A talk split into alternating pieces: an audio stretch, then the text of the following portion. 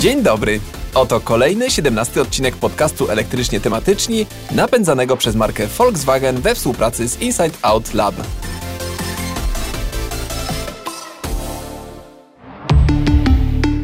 Dziś poruszymy temat, który może zaciekawić wszystkich zainteresowanych samochodami elektrycznymi, w tym e, obecnych i przyszłych właścicieli takich aut. Porozmawiamy o tym, w jaki sposób jeździć ekonomicznie, czyli tak, aby uzyskać jak największy zasięg bez zbędnych wyrzeczeń. Przy jednym mikrofonie Kasia Frendl z portalu motoryzacyjnego motokaina.pl a przy drugim mikrofonie Paweł Pilarczyk z portalu itbusiness.pl. Ale jest też z nami gość. To Tomasz Niechaj, dziennikarz motoryzacyjno-technologiczny, recenzujący samochody w serwisie AntyWeb oraz prowadzący własny kanał na YouTube 1001 Cars. Tomek jako pierwszy dzie polski dziennikarz przejechał rekordowy dystans Volkswagenem ID3 453 km, chociaż deklarowany zasięg dla tego modelu z, z tym akumulatorem to 420 km. Ale Tomkowi udało się też pokonać wiele innych rekordów i jest mistrzem w ekonomicznej jeździe, chociaż co wiem z osobistego doświadczenia, jak Tomek chce, to potrafi też depnąć, bo pasażer wówczas mdleje na zakrętach. Cześć Tomku. Witam serdecznie. Ja też miałam takie doświadczenia z jazdy z Tomkiem. Z Tomkiem tak, tak to właśnie. prawda. E, dlatego z przyjemnością oglądam ostatni jego film na YouTubie właśnie, e, gdzie bił rekord, można powiedzieć. Mm, jeśli chodzi o elektryka, Tomku, jesteś znany w środowisku y, osób zainteresowanych motoryzacją jako osoba, która potrafi przejechać właśnie rekordowe dystanse na litrze benzyny. A elektrykami pokonujesz bariery, które nie przewidzieli nawet sami producenci aut. Chcielibyśmy, żebyś nam zdradził kilka tajników, jak ty to robisz. No i moje pierwsze pytanie do ciebie, czy taka ekonomiczna jazda jest równoznaczna z byciem zawali drogą na, na ulicy? Czy inni kierowcy na ciebie trąbią? W żadnym wypadku jeżdżę zgodnie z przepisami i jakby z tej strony e, jeżdżę w tempie w jakim się powinno jeździć. Oczywiście w Polsce sytuacja troszeczkę wygląda inaczej, z tego względu, że większość kierowców jeździ nieco szybciej, ale nie spotykam się z sytuacją, w której mm, e, inni kierowcy na mnie trąbią, czy, czy jestem traktowany jako zawali droga. Ale to Tomku, jak ty mówisz właśnie o, o, sytuacji w Polsce, rzeczywiście taka sytuacja jest chociażby na Puławskiej w Warszawie, na tym odcinku do Piaseczna, gdzie y, obowiązuje ograniczenie do 60 km na godzinę y, i tam nikt nie jeździ 60 km na godzinę. Tam wszyscy prują 80-90 przyznasz się, jaką osiągasz tam prędkość na, na takim odcinku, czy, czy, czy, czy, nie za bardzo na antenie? To znaczy, e, wiadomo, jak w momencie, kiedy nagrywam, nagrywam materiał, no to jakby ja nie mogę sobie pozwolić na to, żeby jechać szybciej niż e, pozwalają na to przepisy. W związku z tym, zresztą generalnie nikomu, nikomu tego nie zalecam. E, w związku z tym no, jadę po prostu tyle, na ile przepisy pozwalają. Czyli po prostu jest 60, jadę 60 km na godzinę. Wszystkim zalecam jazdy przepisowej. Ale to bycie zawali drogą na ulicy, jeszcze wrócę do tego pytania, bo e, wydaje mi się, że to wtedy mm, jest takie znamienne, kiedy ruszamy. To znaczy, jeżeli chcesz ekonomicznie przyspieszyć, przynajmniej przy, e, przy tej jeździe e, w samochodach e, spalinowych, no to musisz robić to w miarę delikatnie, prawda? To nie jest jedyna i do oporu, dwuja do oporu i tak dalej. Mm, I wtedy właśnie kierowcy inni się denerwują przy tym ruszaniu, że ruszasz po prostu, owszem, może i płynnie, ale jednak dość wolno, więc y, czy jest y, jakaś różnica przy ruszaniu elektrykiem właśnie, żeby nie być tą zawali drogą? Sytuacja wygląda w ten sposób, że e, powolne ruszanie, nawet jeśli mówimy o samochodzie spalinowym, nie jest do końca ekonomiczne. Właśnie powinno się właśnie ruszyć dosyć żwawo. To nie oznacza oczywiście, tak jak wspomniałeś, po prostu kręcenia silnika mm, do maksymalnych obrotów, ale powiedzmy te 2000 z jakim hakiem, e, być może nawet 2600, coś w tym rodzaju w przeciętnym samochodzie jest jak najbardziej e, w przypadku samochodu benzynowego jest najbardziej dopuszczalne i wręcz nawet korzystne. W przypadku samochodu elektrycznego sytuacja jest o, o rząd wielkości łatwiejsza, bo generalnie tam nie ma większego znaczenia po prostu, czy przyspieszymy dynamicznie, czy przyspieszymy powoli. Aczkolwiek również lepiej jest przyspieszać w miarę y, żwawo, czy po prostu jakby w tempie takiego przeciętnego kierowcy y, miejskiego. I po prostu przy, do, przy osiągnięciu docelowej prędkości, czyli na przykład powiedzmy 50 km na godzinę, po prostu stabilizujemy tą prędkość. Y, Tomek, a takie, taka, takie zasadnicze pytanie, zanim w ogóle już przejdziemy do, do szczegółów. Czy Y, ta ekonomiczna jazda, ta, te zasady ekodrivingu y, są y, podobne w przypadku samochodów spalinowych i elektrycznych, czy w ogóle te zasady, o których teraz będziemy opowiadali dla samochodów elektrycznych, bo na tych chcemy się skupić, czy tutaj są zasadniczo różne? W 80% jest to to samo, różnią się jakimiś detalami mm, związanymi z tym po prostu, że w samochodach elektrycznych mamy możliwość odzyskiwania energii. To jest wszystko. Czyli jeżeli y, potrafimy jeździć ekonomicznie samochodem spalinowym i przesiądziemy się do elektryka, wówczas nie musimy się wszystkiego uczyć od nowa. Tak, to jest spokojnie 85-90% mm, jakby efektywności, jakby tej, mm, tych tej skuteczności, którą mamy w przypadku samochodu spalinowego, możemy przełożyć na, na samochód y, elektryczny. Jest, tak jak mówię, tam dwie, może trzy kwestie, które się różnią, o których tam będziemy prawdopodobnie mówić. Czyli jeżeli y, osoba jeżdżąca samochodem z silnikiem spalinowym i umiejętnie potrafiąca wykorzystać hamowanie silnikiem, będzie po przesiadce do elektryka potrafiła się umiejętnie obchodzić z odzyskiwaniem energii z hamowania? Tak, moim zdaniem jak najbardziej. Czyli to mniej więcej y, zbieżne umiejętności i zrozumienie jakby y, fizyki, że tak powiem. Tak, bo w samochodzie spalinowym, z tego co ja sobie doczytałem, przygotowując się do do dzisiejszego nagrania. E, w przypadku e, samochodów spalinowych, nowoczesnych, kiedy, kiedy hamujemy, powinniśmy starać się hamować silnikiem. Na, w żadnym wypadku nie, nie dojeżdżać do świateł na przykład na luzie, bo wówczas cały czas y, następuje spalanie paliwa, a, jeżeli mamy cały czas rzucony bieg i do, dojeżdżamy do świateł z tym rzuconym biegiem, wówczas odcinany jest układ paliwa i silnik dopala to paliwo, które ma, ma jeszcze w komorze spalania i nie zużywa wówczas żadnego, żadnego paliwa. Czyli zasada jest dość podobna w przypadku samochodu elektrycznego, bo tutaj my dojeżdżając do świateł też hamujemy silnikiem. Tak, Tomku? Tak, wówczas silnik po prostu działa jako generator prądu i po prostu energia kinetyczna jest zamieniona w energię elektryczną, e, która jest zgromadzona w akumulatorach wówczas. Mhm. Czyli najlepiej byłoby jeździć e, ze stałą prędkością. To jest e, taka płynna jazda i pytanie, jaka to jest prędkość? Czy jest taka, przy której uważasz, że mm, na przykład ID3 zużywa najmniej energii? W przypadku samochodów elektrycznych mm, w zasadzie mamy o taki, mówimy o takim jakby dwóch równo, równoległych liniach, w sensie mam na, mam na myśli zużycie energii w relacji do prędkości, czyli po prostu zwiększamy e, prędkość o x i mniej więcej o ten x, wiadomo, jakby opory rosną z kwadratem prędkości, jeśli chodzi o opory powietrza, no ale jakby nie ma takiej sytuacji jak w samochodach spalinowych, gdzie po prostu mm, dopiero od pewnej prędkości, zwykle to jest tam 50, 60, 70 km na godzinę, uzyskujemy taki, taki powiedzmy złoty środek e, zużycia, zużycia paliwa. W przypadku samochodów elektrycznych generalnie jest tak, że im jedziemy wolniej, tym mniej zużywamy energii. Abstrahując od jakichś naprawdę ultra niskich prędkości w rodzaju, nie wiem, 10-20 km na godzinę. Ale generalnie już od tych powiedzmy 25-30 km na godzinę w górę po prostu każde zwiększenie prędkości powoduje zwiększenie zużycia energii. Ale jakby wiadomo, nie mówimy tutaj o mm, jeździe, konkursie jazdy o kropelce czy o kilowatogodzinie. Mm, mówimy tutaj o jakiejś w miarę, mm, czy mówimy o jakimś normalnym podróżowaniu, po prostu normalnym, spokojnym podróżowaniu, e, no to wtedy po prostu jedziemy z taką prędkością, jaką chcemy. No właśnie, czyli przy takiej codziennej jeździe, załóżmy, wyobraźmy sobie, że wjeżdżamy na warszawską e, obwodnicę, gdzie możemy się poruszać z prędkością 120 km na godzinę, a jednocześnie mamy w głowie, że o kurczę, mam mało baterii, dobrze by było ten zasięg wydłużyć. Mm, z jaką prędkością stałą powinnam właśnie jechać, e, wiedząc, że no, mogę być właśnie zawali drogą na takiej trzypasmówce, no i wszyscy koło mnie śmigają oby 120.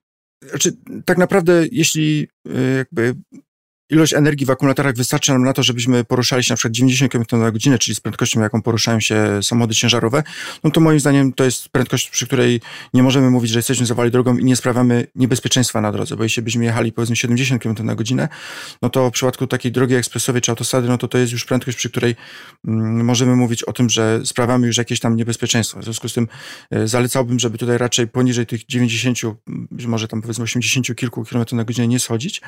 Mm, no chyba, że jest sytuacja już naprawdę ekstremalna, w sensie, że mamy naprawdę już bardzo, bardzo mało energii i tam wręcz, wręcz zasięg pokazywany jest krótszy niż zasięg, jaki, niż jakby dystans, którym potrzebujemy do najbliższej ładowarki, no to wtedy oczywiście um, lepiej jest jechać te 50 km na godzinę nawet y, niż po prostu zatrzymać się tam na, na, na drodze ekspresowej.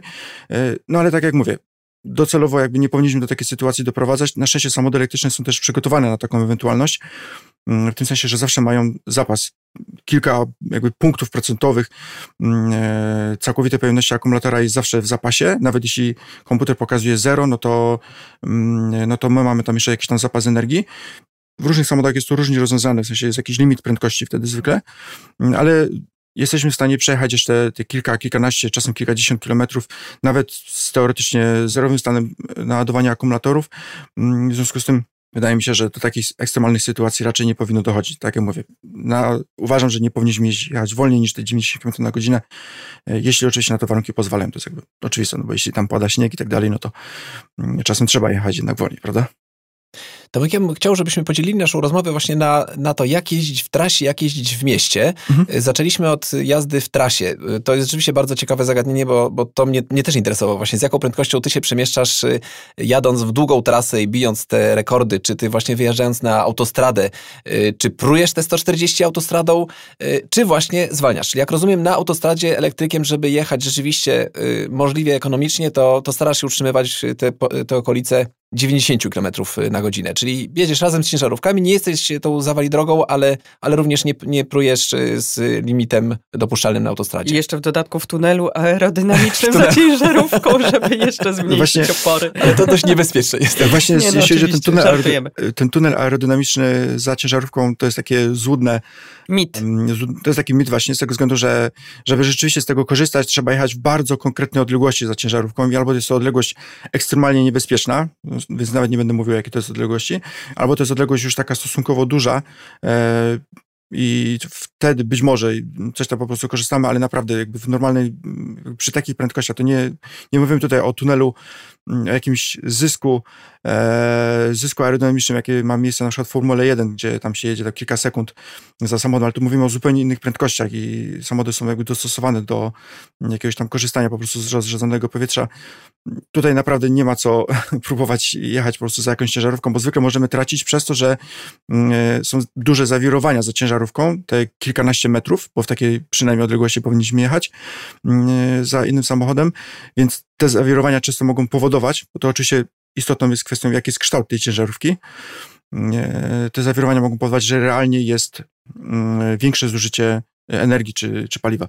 A odnosząc się do kwestii, z jaką prędkością jeżdżę po, auto, e, po autostradzie. Zwykle, jeśli e, robię test zasięgu, to po prostu na autostradzie jadę z prędkością typu 120 km na godzinę. Mm, nie jadę 90 km na godzinę. W sensie uważam, że po prostu samochód mm, osobowy powinien jechać te, e, powiedzmy, te 120 km na godzinę przynajmniej. 90 km na godzinę jest, to jest, mówię, jakby Zbyt mało, zbyt mało. Czyli odwzorowujesz takie realne warunki normalnego użytkownika, który po prostu też ma chęć dojechać e, szybciej po autostradzie z punktu A do B. Tak, jeśli po prostu wjeżdżam na drogę szybkiego ruchu, no to po prostu staram się jechać jakby z tą prędkością taką jakby dozwoloną. Jeśli, wiadomo, priorytetem jest po prostu to, żeby uzyskać jakiś tam maksymalny zasięg, no to wtedy powiedzmy mogę sobie pozwolić na to, żeby jechać 120, a nie 140, ale, mm, ale raczej nie robię czegoś takiego, żeby po prostu jechać, nie wiem, 50 na 90 albo 90 na 140. Ale w sytuacji, jak już widzisz, że, że kończy ci się energia w akumulatorze, to wówczas rzeczywiście mm, zwalniasz do tych 90 czy nawet 80, tak? Na takie I co robisz? I co robisz właśnie wtedy, jak widzisz, że no jednak stacja e, ładowania jest e, dość daleko, musisz do niej dojechać, ale mm, wiadomo, że no, są metody, żeby, żeby to zrobić tak, żeby na pewno e, właśnie dojechać do, do tej stacji. Znaczy, Jak to robisz? Moje testy oczywiście są w, pewien, w pewnym stopniu zaplanowane, w tym sensie zaplanowane, że mniej więcej sobie mm, znam, jaka jest ogólna pojemność ak użyteczna akumulatorów, w związku z tym jestem w stanie przewidzieć, wiem już jaką, e, mm, jaką mniej więcej średnią średnie zużycie energii powinienem uzyskać, e, żeby przejechać zadany dystans. W związku z tym jakby dla mnie nie ma takiej sytuacji, że raczej, oczywiście już dwa razy się coś takiego zdarzyło, ale, mm, ale raczej nie ma takiej sytuacji, w której, mm, w której powiedzmy nagle pojawia się po prostu jakaś panika, bo, bo po prostu mam zasięg, nie wiem, typu 15 kilometrów, a, a mam do przejechania jeszcze 30 kilometrów do ładowarki, czy coś w tym rodzaju, więc raczej takiej sytuacji nie ma miejsca i też wydaje mi się, że to nie jest realna sytuacja, żeby ktoś taką, mm, żeby ktoś do takiej takiej sytuacji doprowadzi. Znaczy, zaraz jakby omówię, co zrobić w takiej sytuacji, gdy coś takiego się pojawi, ale jakby uważam, że w w przeciętnym użytkowaniu mm, coś takiego się nie pojawia. Mm, jakby nikt nie jeździ samochodem spalinowym, aż mu e, skończy się paliwo w, w baku i analogicznie w samochodzie elektrycznym również się tak nie jeździ. Przy czym tak mówię, znaczy, samochód... jedna, jedna uwaga, tak mi przyszło do głowy, wyobraziłam sobie sytuację, że jadę załóżmy z Warszawy w górę, mam wszystko zaplanowane, w Warszawie jest piękna pogoda, 15 stopni, wjeżdżam w góry i tam jest załóżmy 5 albo y, jeszcze mniej bywa w jakichś e, górskich fragmentach drogi.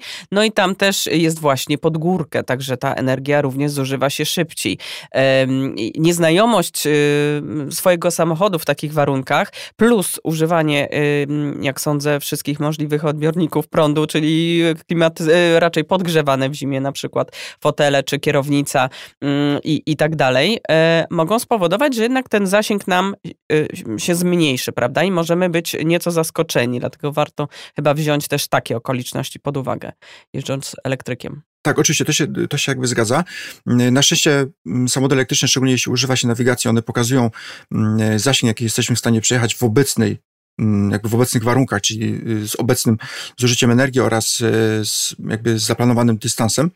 Więc y, jeśli rzeczywiście pojawia się taka sytuacja, że mamy do przejechania powiedzmy tam 300 kilometrów w zasięgu, komputer nagle wylicza, że zasięgu nam będzie brakować, to po prostu dostaniemy komunikat, że nie dojedziemy um, do celu, że będzie... I, I fajne jest to, że zwykle nawigacja podpowiada wówczas najbliższą stację ładowania, także nawet Dokładnie możemy tak. właśnie przewidzieć taką sytuację i się pod, podładować po prostu na najbliższej stacji. Ale okej, okay, przyjmijmy sytuację, że nie włączyliśmy nawigacji, mhm. że zignorowaliśmy wszystkie ostrzeżenia i naprawdę podeszliśmy do tego tematu Byliśmy bardzo, bardzo nierozsądni. Tak, bardzo nieroztropni i tak dalej, i tak dalej.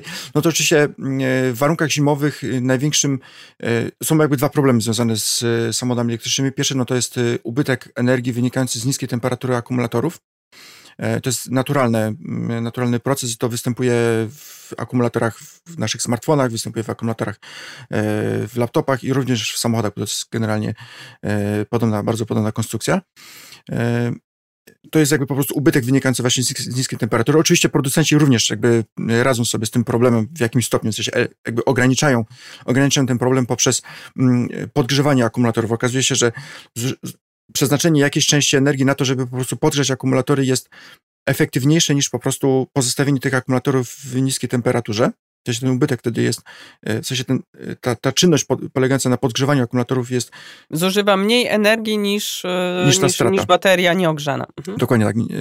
To jest pierwsza rzecz. No I drugą rzeczą jest to, że jakby po prostu mm, potrzebujemy się ogrzewać. O ile w samochodzie spalinowym to ogrzewa, jakby źródłem tego ogrzewania są gigantyczne straty energii wynikające ze spalania, no bo przypomnijmy, że silnik spalinowy jest sprawny na około 35-40% w najlepszym wypadku.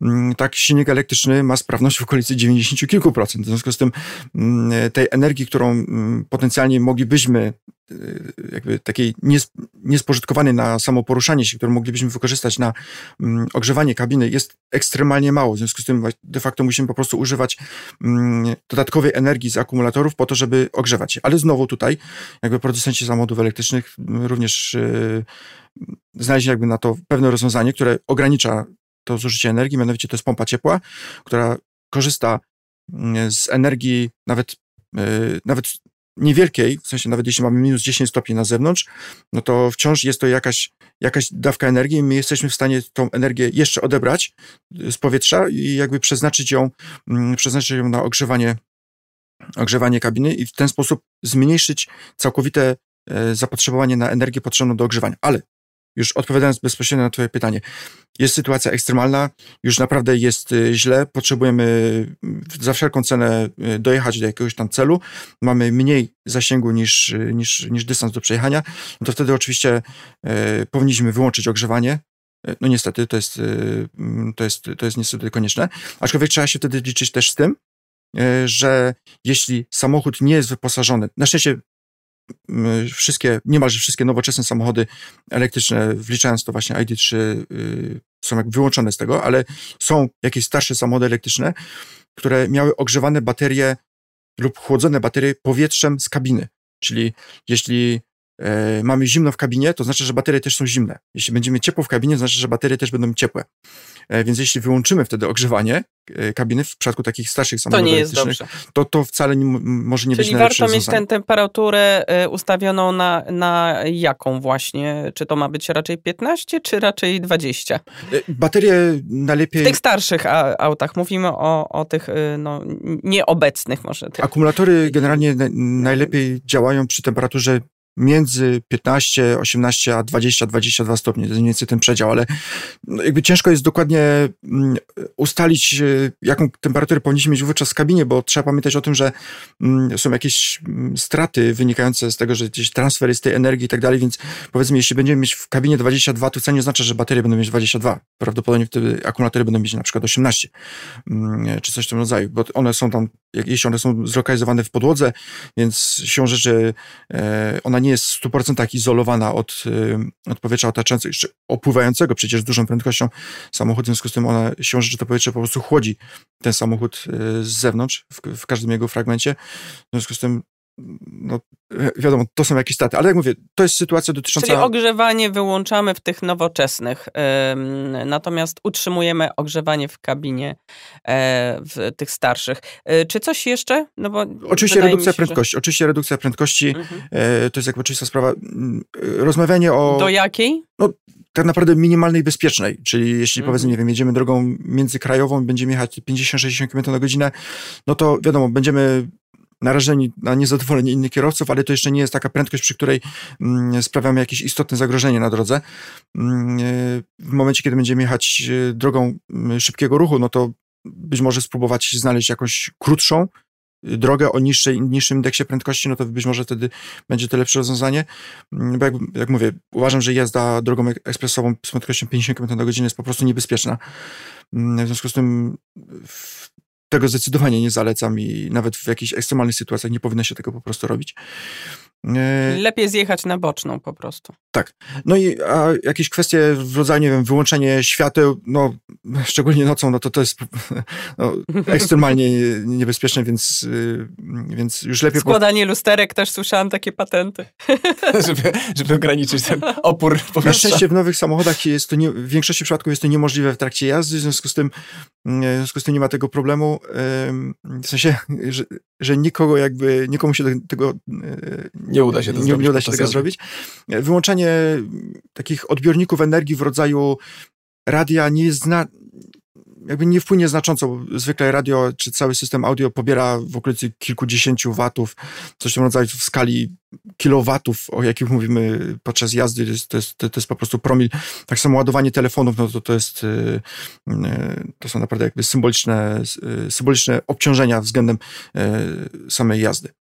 Czy takie wyłączanie radia to tak naprawdę to jest, y, że tak powiem kolokwialnie, pic na wodę, tak, jeżeli znaczy, mamy problem z W starszych samochodach, mhm. gdzie była możliwość rzeczywiście wyłączenia radia, a nie wyciszenia go, bo to jest różnica, y, no to, to powiedzmy jeszcze tam mówię, te kilkadziesiąt watów być może mogło oszczędzić, ale w nowych samochodach realnie po prostu wyciszamy radio i cały jest jeden cały moduł, który po prostu odpowiada za inforozrywkę i de facto mm, de facto nie jesteśmy w stanie po prostu całkowicie go odłączyć, więc te, te kilkadziesiąt watów on tam i tak cały czas pobiera.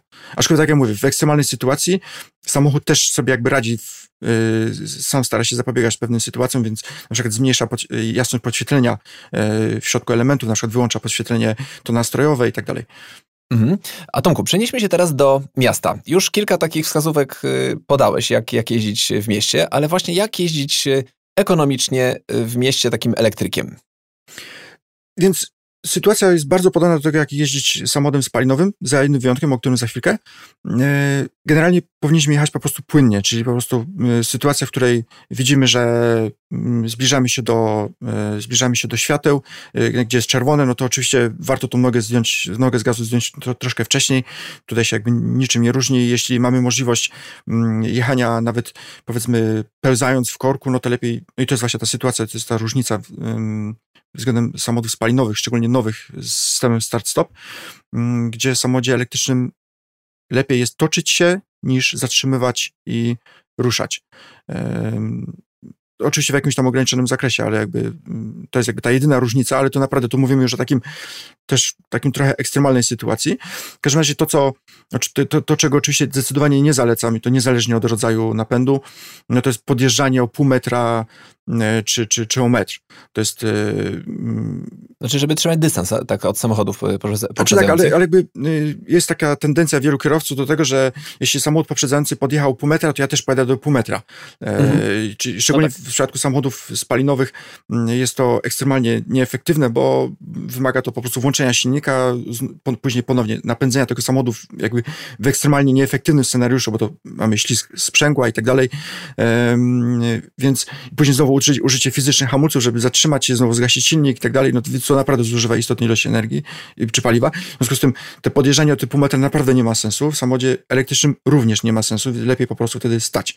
Mm, e, ja nie mówię o tym, żeby zostawiać przed sobą dystans typu, nie wiem, długość samochodu, czy dwie długości samochodu, e, że inne samochody ruszyły, a my dalej stoimy, to to oczywiście nie, ale wychodzi mi o, o wyeliminowanie tego, tej sytuacji podjeżdżania, mówię o pół metra, nie wiem, 70 centymetrów, coś w tym rodzaju. Mm, ale tak jak mówię, jedyna różnica między samochodem spalinowym a elektrycznym jest taka, że w samochodzie elektrycznym powiedzmy, jeśli mamy tą możliwość, to lepiej się po prostu wolno toczyć, niż zatrzymywać i podjeżdżać. E, I to jest, to jest w zasadzie ta jedyna różnica.